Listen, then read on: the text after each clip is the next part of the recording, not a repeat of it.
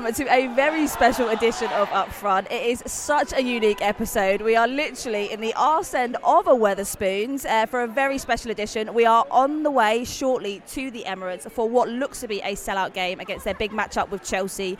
And we've got some very, very special guests with us. We've got Tara and Zoe. Um, I mean, obviously, massive, massive Arsenal fans. We're so excited that you could join us on the pod today. We love having guests on, don't we, Rage?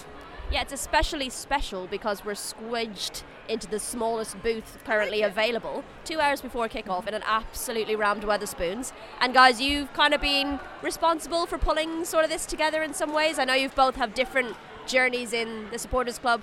Tara, you were. Um, what was your role last year? Previously, I, for two seasons, I was secretary or Wow. interim secretary. And yeah. Zoe, yours is currently? I'm now the chair of the um, Supporters Club. Wow. Okay, so talk to us about today and, and how this has come about. So, Yeah, I mean, I, I think over the past few seasons, we've been trying to grow a community of being able to like pre-match meet, um, bring people together, new and old, and I think sort of the we started it last season, but these guys have been able to really um, move it forward this season. And so, yeah, I mean, from a supporters club's perspective, they put the, the, the word out of the pre-match location, and um, people just come here to enjoy, talk about the game pre-match, um, and get everybody together. Really. yeah, so it's kind of the pre-match party. Everyone gets together. You like make new friends, see old friends, and it's a really big part of what we do. So building that community, making people want to be part of something. I think that's why we're so successful because it's like that belonging. And football is so hard, especially women's football, because sometimes they feel quite inaccessible. But this is like a place where everyone belongs. And yeah, and I think it's part of the reason why attendances are getting so high because of what we built pre-match. Um, I mean, obviously, I know that we've started in a Wetherspoons, but I'm assuming that's not your normal match day routine for an Arsenal game. Or Could is it? be. Actually, do you just start Don't the day with a pint and head on to the Emirates? is, but could you walk us through sort of what happens on a, on a match day for you guys? So normally with the Emirates, we go to the Tollington. So that's right near the stadium. It's kind of the Arsenal pub. So we usually get there for opening, which is 11 a.m. Start the party there. We're usually there for like an hour or two, and then we start singing in the pub, kind of create the atmosphere right from the very beginning. And then there's a fan walk, which goes from the pub to the stadium, and that's everyone chanting and everyone singing their way to the stadium. And outside, we kind of get everyone involved. They get new people, and then inside the stadium, it continues in the concourse. So when you went to the Tollington pub, I know, uh, I mean, we, Leah Williamson I was say, pulling is, pints is there before. Ian, are they just Um, like your regular guests? yeah, has she appeared at the pub since, or have any other Arsenal special guests appeared at the think pub she- since?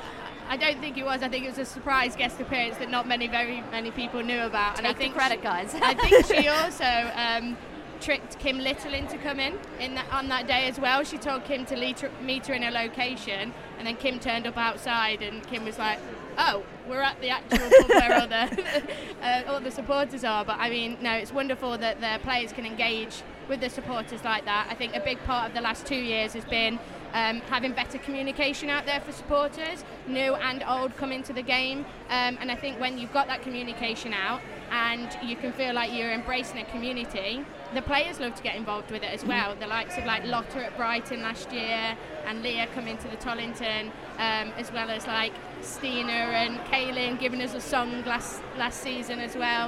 Um, and I think they can really feel it, and that's what's the most important thing.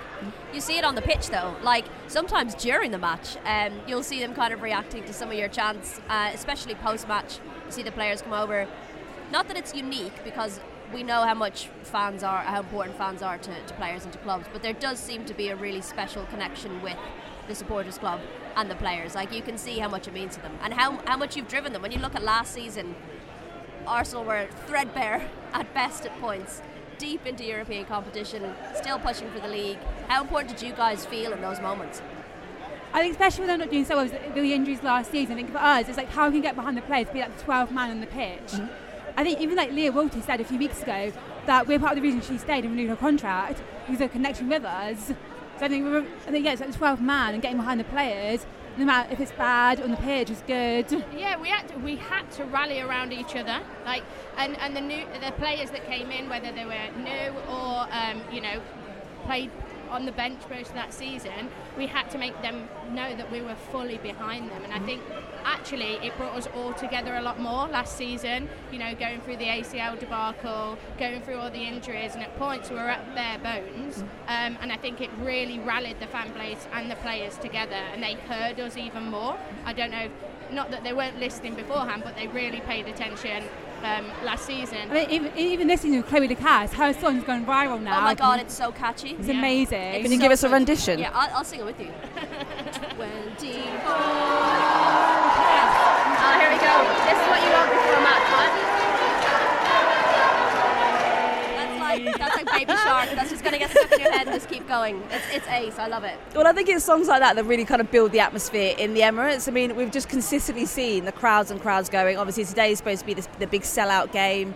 Um, you know, the- uh, too, anyway. we, you seem to be doing a little bit better than Chelsea in terms of the attendances coming to, to Stamford Bridge. I mean, why do you think that is? Why do you think it is so consistently good at the Emirates and the atmosphere is so wild? I think it, it's been a journey, really, though. Um, I think over the last two seasons, um, you know, you need to give Arsenal credit. They've always been at the forefront of thinking ahead. I mean, pre-Euros, they were putting, you know, announced games at the um, at the Emirates. They wanted to have that transition, so that was really important.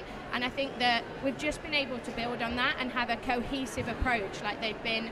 Um, you know, talking to the fan base, what can we do to support that?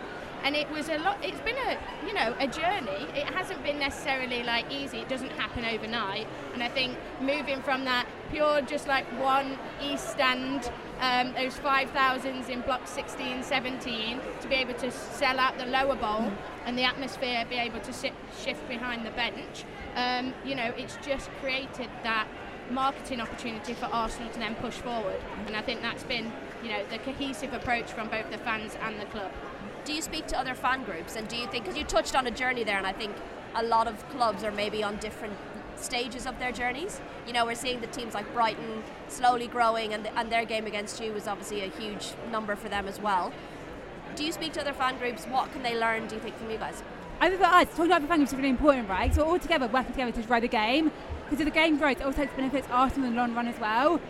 So Juliet Scott did an amazing podcast this week speaking about how it's important for us to grow the game as a whole, so like getting attendances at other clubs.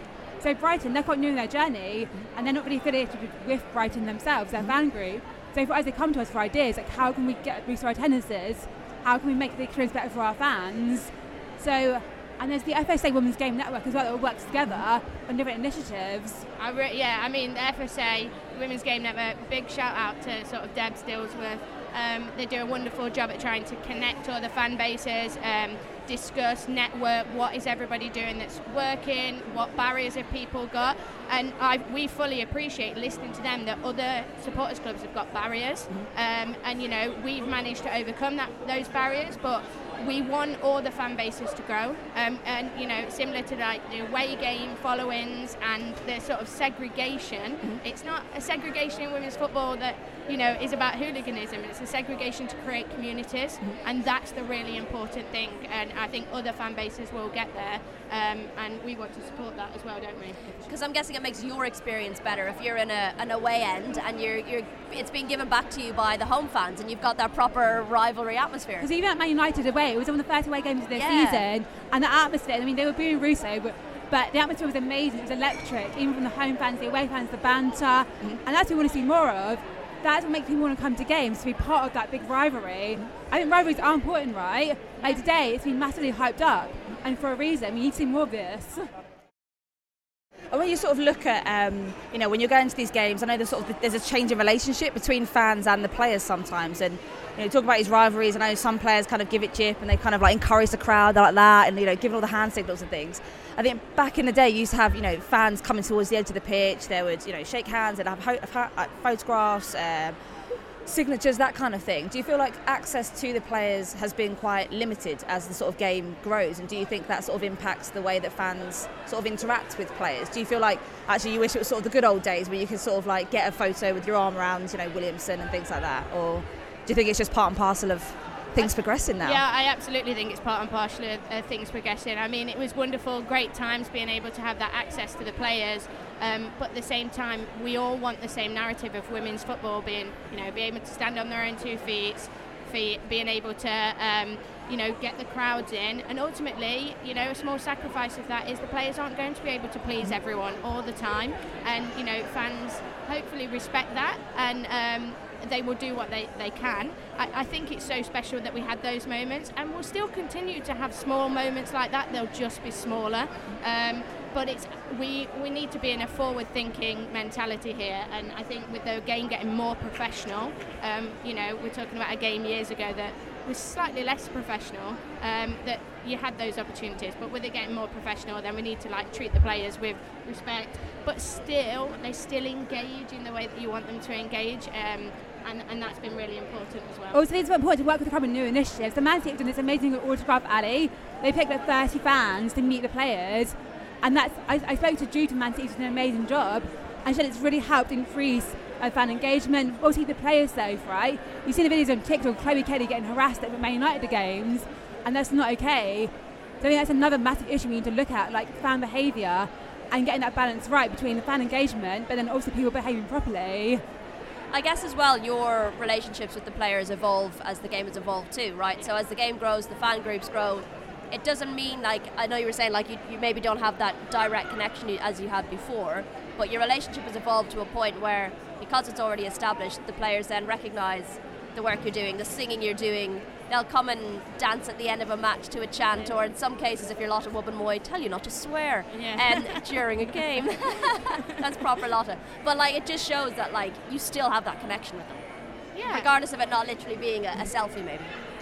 Yeah, no, definitely. I, and I think that, you know, the players have en- continued to engage with us in their own way. The club have continued to engage with, with us in, in their own way. And I think just recognition has been really important. You know, I know sometimes you don't always get that. And that's okay too, because ultimately, they can't do it all the time. They have a job to do, and that's to, you know, play football, try and win games, win games today, hopefully. And, um, you know, they've got to focus on that. But the more that they do engage with it, the more that, you know, it just rallies us guys to keep on going. Um, and I think that them dancing in front of us or singing the Cloé Lacasse song on the socials this week, I think just shows the connection between the fans, players, and the club.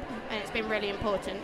Can I just ask one Go final on, question? go on, squeeze one in. Go on. For supporters clubs and, and the journey you guys have been on, are, are days like this just made extra special? You know, you've almost, almost got a sellout at the Emirates. You're playing Chelsea. What a match that is. It's always a huge battle. You must really relish moments like this.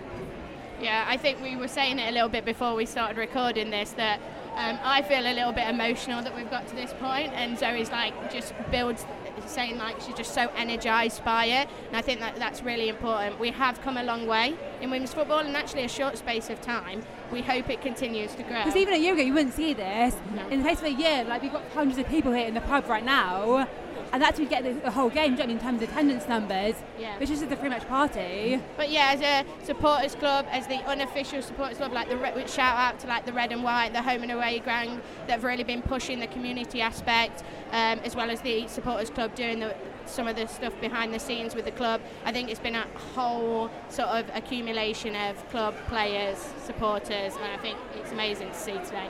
Okay, well, thank you so much for that. I think on that note, we should probably get a shift onto the game. We should indeed. I hope you enjoy it, whatever happens. Two one win for Arsenal. There you go. Didn't even need to ask. No, we didn't even need to ask.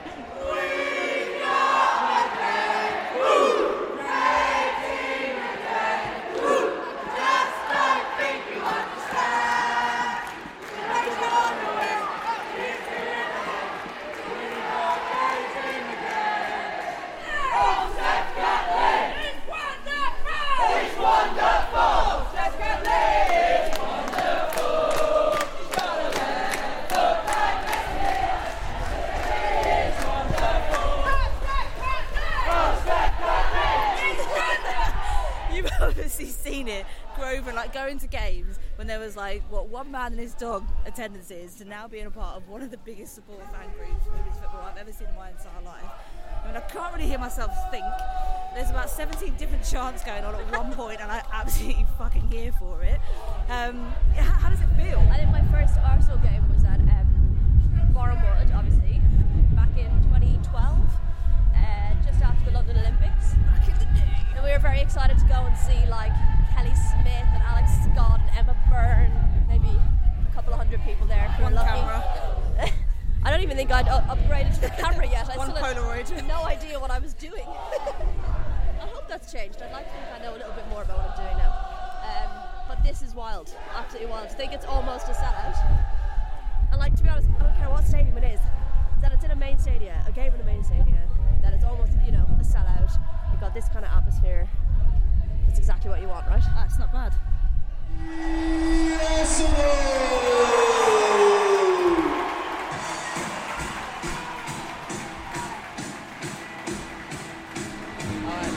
Thank you so much for joining us. Uh, I appreciate it's such a busy day for everyone. Um, we kind of just wanted to get your perspective, I think, on basically why Arsenal consistently getting these kind of crowds and why we're seeing these kind of record-breaking attendances. I mean, Arsenal pretty much have the monopoly of it with a third record on tap for today. So, yeah, from your perspective, why do you think that is? Yeah, I think a lot of it's to do with the history of Arsenal women as well. Like a lot of clubs, I think, are starting or have only just started that journey, whereas Arsenal have got a good 20 years behind them coming up to that. Um, I do also think it helps that we play in Islington, like a fairly kind of liberal borough, I guess, and you know, getting people to come to women's football as well. But I do think the Lioness factor helps as well. So having Beth Mead, having Leah Williamson, having Alessia Russo, when those teams are read out today, those are the, the names you're really, really going to hear. But I think I know you guys have spoken to them today already. But the supporters groups have put such a focus on the social side, on the meetups, on making people feel welcome, saying we're going to be here before the game. If you've never been or you're on your own, come and talk to us. And that's where the focus has to be, really, because a lot of a big barrier for people to coming to women's football is not having friends or colleagues who come. So forging that kind of social bond has really, really been critical, I think. And in terms of kind of some of the commercial factors, I mean, even if you're not a massive fan of women's football, you can still appreciate a Stella McCartney times Adidas kit. I mean, it's absolute gold. And then when you sort of look at, you know, the way that they structure their ticket sales, that you know, fifty pounds for five games at the Emirates. You've got a sort of the, uh, the a new sort of um, way of advertising things on the website with social media. They use their own colour schemes for the women's games. You think all of those kind of factors play a part in it as well? Would you say? Yeah, definitely. So I know Arsenal have a steering group where basically they've just taken resource from the marketing department, social media, uh, press, commercial, just all pulled them together. And I think one of the things I've been told anyway that the staff at Arsenal are really motivated by is this is quite a new space and it's there's a lot of room for innovation in it. And I know a lot of the staff feel like, okay, the men's game runs to a real template now, and obviously that's that's great to work in. But there's room for creativity in the women's game, and like you said, the Stella McCartney kits. My sister rang me up a couple of weeks ago, and she was like, "How do I get one?" Because she read about it in Vogue, you know. And uh, and and that's that's kind of getting that kind of crossover, cultural crossover. I think is so important as well. Um, I mean, Eidevall was put on the spot at the press conference on uh, on Friday when someone was saying, okay, well, when you look at the atmosphere now, you look at the fact that we're getting these sellout games. Should we be seeing Arsenal playing at the Emirates every single WSL uh, and Champions League and FA Cup fixture? Um, and he sort of gave a very guarded response. Sort of, you know, we are sort of working towards that. But I mean, from next season, given what we've seen this season, should we be exploring that, or do you think there's a risk that it's maybe still too early and that you know lower league team or lower level teams will still not generate the kind of interest that some of these big matchups will? Yeah, I think it's probably a bit too soon, maybe logistically, because there's there's stuff about licensing and how many games you can play here, and the scheduling's complicated with the men's team and all of that. But I think it's coming. Arsenal's deal with Boreham Wood runs till 2027, so I imagine that's a bit of a deadline in the club's mind to think, what's our next step? Can we do this by 2027, or do we need to extend at Boreham Wood for another couple of years? The current deal with Boreham Wood is for 10 ye- was for 10 years from 2017. Whatever happens next, it will not be a 10-year deal with Boreham Wood. So if there's another deal at all, so I think 2027 is maybe a more reasonable kind of deadline. I, I don't think it will happen next season, but I think you'll still see that hybrid of games uh, between here and Meadow Park. Slow and steady, basically. Essentially, yeah, yeah, yeah.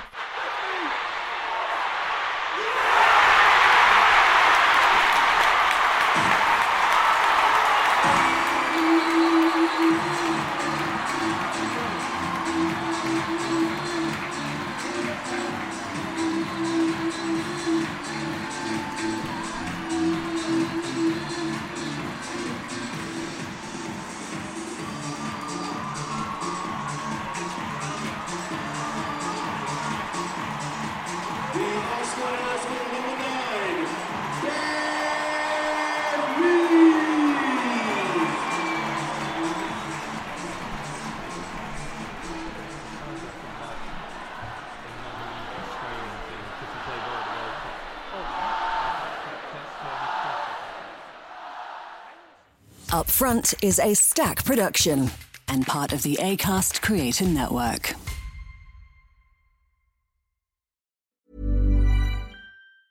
Planning for your next trip? Elevate your travel style with Quince. Quince has all the jet setting essentials you'll want for your next getaway, like European linen, premium luggage options, buttery soft Italian leather bags, and so much more. And it's all priced at 50 to 80% less than similar brands. Plus, Quince only works with factories that use safe and ethical manufacturing practices. Pack your bags with high-quality essentials you'll be wearing for vacations to come with Quince. Go to quince.com slash trip for free shipping and 365-day returns.